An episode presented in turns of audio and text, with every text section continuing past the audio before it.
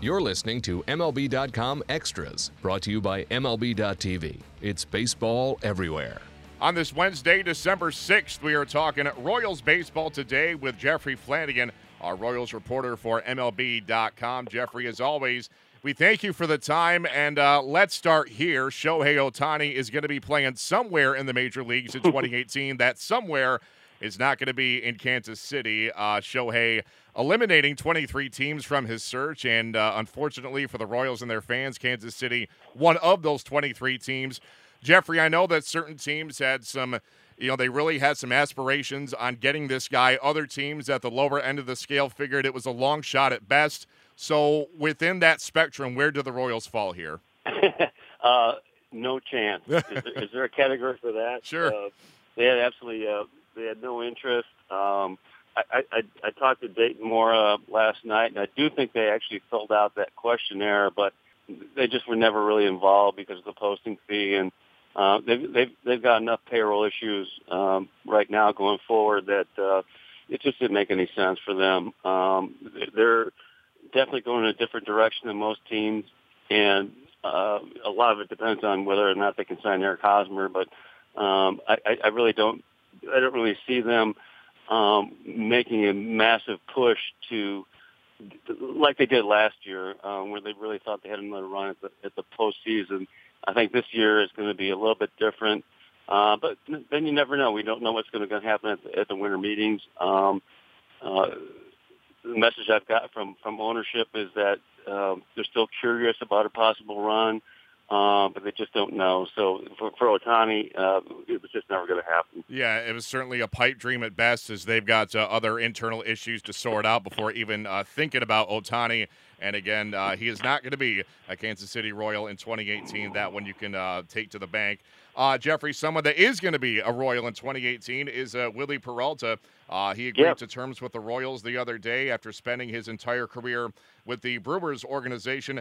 Now, as recently as 2014, he won 17 games. He's uh, yep. twice, I believe, been an opening day starter, but really fell on uh, tough times in uh, 2017. The ERA uh, hovering around eight. So, do you see him bouncing back? And if so, what primary role could he play for this Royals team? Well, I, I think right now, uh, you know, I talked to Dayton about this last night. Is uh, I think right now they see him as bullpen depth and a possible swingman for the rotation, but this is kind of typical of what what Dayton and Moore and the staff do. I mean, they they take a guy that you know uh, the rest of baseball has kind of given up on, um, who still has a lot of potential.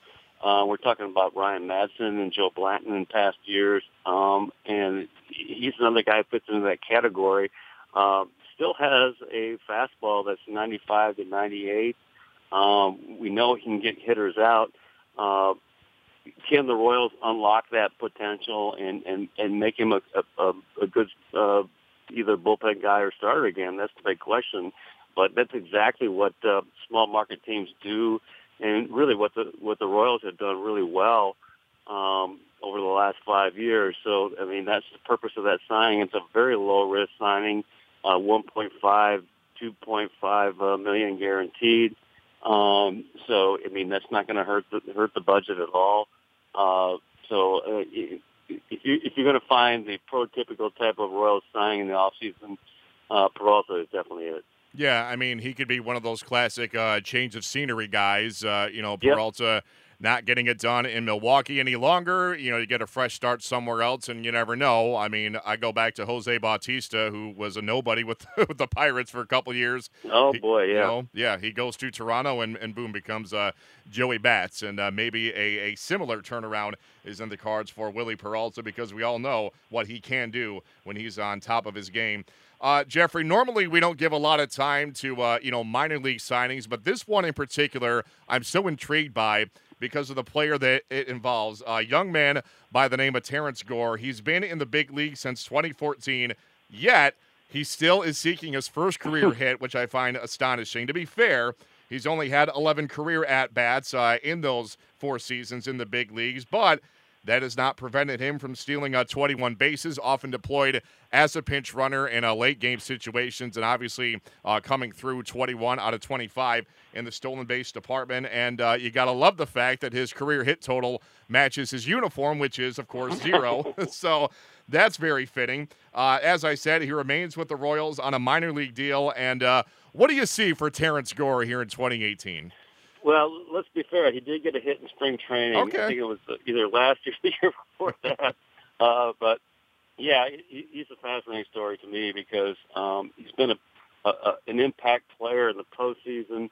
Um, you know, a, a very specialist type of guy, uh, kind of like the uh, Washington was with the with the Oakland A's many many years ago, probably before uh, many of our listeners uh, were even born. But he, is a, a guy that can steal bases uh, almost at will, and they were in a they were in a hard position with him because uh, he was out of options, and if he uh, going into spring training next year, if he did not make the team, they they would have had to uh, release a guy like that, and I think that was very to be very hard for for Dayton Moore and his staff. Um, so they non-tendered him and signed him back. I mean, within seconds. So uh, the, the, the clock has started uh, running again on him in a good way, and I still think he has value um, with the organization because of his speed. And he's actually, I've, I've had several coaches say he's gotten way better defensively than people might give him credit for. And actually, last year um, he actually hit a little bit too. I mean, there, there's a famous YouTube uh, video of, of him hitting home run. Um, he, he can do some things that you didn't expect from him maybe a few years ago, and um, the Royals have certainly not given up on him. Uh, he's a player that, that you know, obviously he could still make the 25-man roster coming out of spring training. We don't know, uh, but yeah, he's got a lot of talent, and in baseball, uh, you can't uh, teach that kind of speed. He's just got uh, tremendous tools in terms of that, and uh, going forward, I think. Uh, he could still be a, a, a, impact player down the road. Yeah, I mean, a, a guy with an 84% career stolen base success rate uh, is going to have value for any team and find a place on any 40-man roster. And the Royals are happy that it's their roster that he will find a Yep. home on for 2018. Certainly. Uh, Jeffrey, a couple items uh, to begin to wrap up here. Mike Minor is no longer a Kansas City Royal. He signs a deal with the Rangers in free agency. Minor, after missing not one but two full seasons due to injury, uh, comes back in a relief role with the Royals. He was terrific, a, uh 2.55 ERA and 65 appearances. Uh, how much of a loss is this for the bullpen? I, I really think it's a huge loss, um, uh, and I'm sure the Royals front office is going to disagree with me a little bit here, but I, I just thought that when Mike Minor um, assumed the closer's role in mid-September, when uh, they, they just finally realized that Kelvin Herrera was not going to be that guy, uh, he went six for six uh, in save opportunities, and he became kind of the left-handed Wade Davis in my mind. Um, 96 to 98 mile an hour fastball, um, a, a really uh, shutdown kind type of cutter. Uh, I, I, I just, uh, I'm going to disagree with management here. I, I would have, uh, I know he signed a three-year deal. I would have given those three years and just said, hey, here, here's our left-handed closer uh, for the near future because I'd, I, I maybe maybe I overvalued him, but I, I really thought he was a, a, a terrific addition to the bullpen last year. You know, he was signed a two-year deal originally, and, and in, in 2016 uh, he was hurt most of the year, but they, they figured out uh, in 2017 that he could not be a starter, um, mainly because he got fatigued going forward, and made him a bullpen guy, and, and um, was really a difference maker. Uh, I, I, I've heard the Rangers are going to like experiment with him starting again, and I, th- I think deep down he's told me a couple times over the last uh, 12 months that he really wants to be a starter again. But uh, I, I really thought he could be a, a shutdown bullpen guy, either setup guy or a closer type, and I, I think they're going to they're going to miss him a lot more uh, maybe than most people realize. But hey, you know, when you're a small market team, you, you really can't afford three-year deals for. Uh, uh, trying to remember what he got 24 28 30 million dollars stuff like that Mhm. hard to hard to position that but uh he certainly did uh, a world of, of, of good for the Royals bullpen in uh, 2017. Yeah, it sure did. And like we said, after missing not one but two full seasons due to injury, uh, the Royals gave him a shot in their bullpen, and he uh, was exceptional. And uh, he's going to be yes, a good pickup uh, for the Rangers and a big hole to fill uh, for the Royals in that relief corps for 2018. Jeffrey, as we uh, wrap up here, what we're doing this week with the winter meetings uh, just days away, beginning Sunday in Orlando, mm. taking a look back at some previous uh, wheelings and dealings that the Royals had in uh, past winter meetings. So the one that kind of sticks out uh, here is uh, back in 2012. So take us back to five years ago. And Dayton Moore making some very bold moves, which were perhaps contrary to what some of his comrades wanted to do or what they believed was best for the Royals at that time. But Dayton stuck to his guns and acquired some pieces that would end up being a you know some foundational pieces for the uh, pennant and World Series winning teams a couple years down the road. Yeah, I just did. A, I just finished up a story this morning on that, and it's kind of uh, amazing and, and, kind of humorous to uh, see what the mood was back uh, five years ago in 2012. Uh, Dayton and his staff had built this um, absolutely amazing farm system. You know, you're talking about Eric Hosmer, Mike Moustakas, and all those guys, and everybody just kind of assumed that that's how you build a winner. Um, and, and I remember Dayton during that 2012 winter meetings going, "Hey, look, well, we've got a great farm system, but what does that really mean unless we like turn into wins at the major league level?" And so when he was, you know, uh, offered the trade with Tampa Bay to get James Shields and Wade Davis and stuff like that, a lot of people thought he was absolutely crazy for trading Wil Myers, who was was his top prospect. But he kept saying, "Hey, the reason we have a minor league system is to make the big league system better." Right. And so, uh, even though uh, he took so much grief for making that trade, that was the trade. That was the turning point. And it was actually uh, a deal that was done actually a couple of days after the winter meeting ended. But um, when that deal was made, that was the absolute turning point uh, of this Royals organization. Organization. That's when they uh, had their first winning season in 10 years in 2013.